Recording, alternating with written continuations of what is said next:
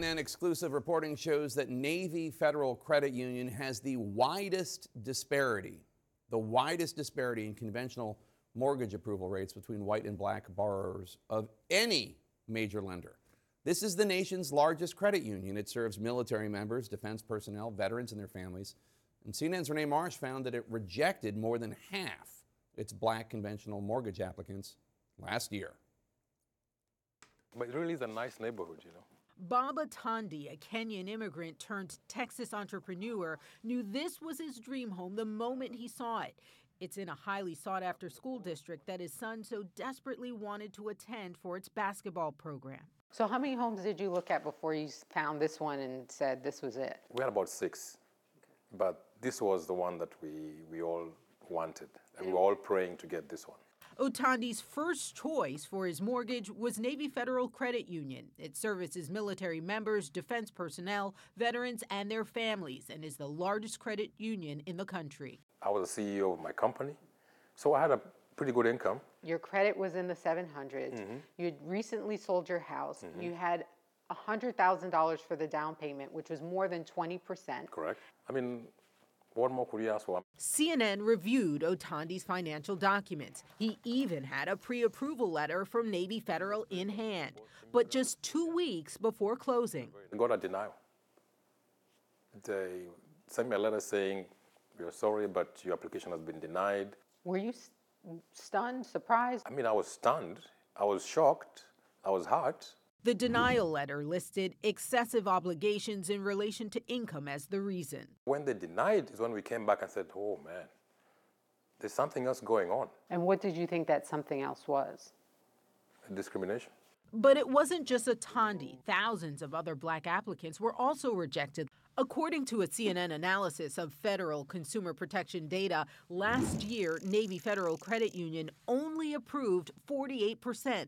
That's less than half of its black applicants for conventional home mortgages. White borrowers were approved more than 75% of the time. It's the biggest gap among the top 50 lenders. The data also shows Navy Federal was more than twice as likely to deny black mortgage applicants than white ones, even when different variables, including income, debt, property value, and down payment percentage, were the same. I feel validated at one point, but also I feel a bit of anger, anger because it shouldn't be happening. Two weeks after Navy Federal rejected him, another bank approved Otieno for a mortgage. Navy Federal Credit Union denied CNN's request for an on camera interview. In a statement, it said it is committed to equal and equitable lending practices and that CNN's recent analysis does not account for major criteria required by any financial institution to approve a mortgage loan.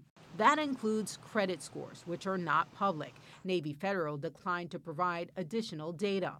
We asked Navy Federal why Bob Otieno's loan was denied, but they declined to comment, citing member privacy. CNN's analysis does not prove discrimination, but it does show dramatic racial disparities in who Navy Federal rejects and approves for conventional mortgage loans. The black white homeownership gap and the Latino white homeownership gap today are both wider than they were in 1968 when we passed the Federal Fair Housing Act. Lisa Rice has spent decades as a fair housing advocate. She says the disparities in Navy Federal's lending data are alarming and an extreme example of a bigger problem. It's definitely a larger systemic issue. And we know that we have a long history of redlining and a long history of lending discrimination in this nation. Well, all of that, that data that is sort of tainted with bias is being used to develop the credit scoring systems. We got the house, thank God, and we moved on. But what about the ones who are denied? What about the ones who now don't can't get their own dream house? It's something that's going to affect the generation all the way down to their kids.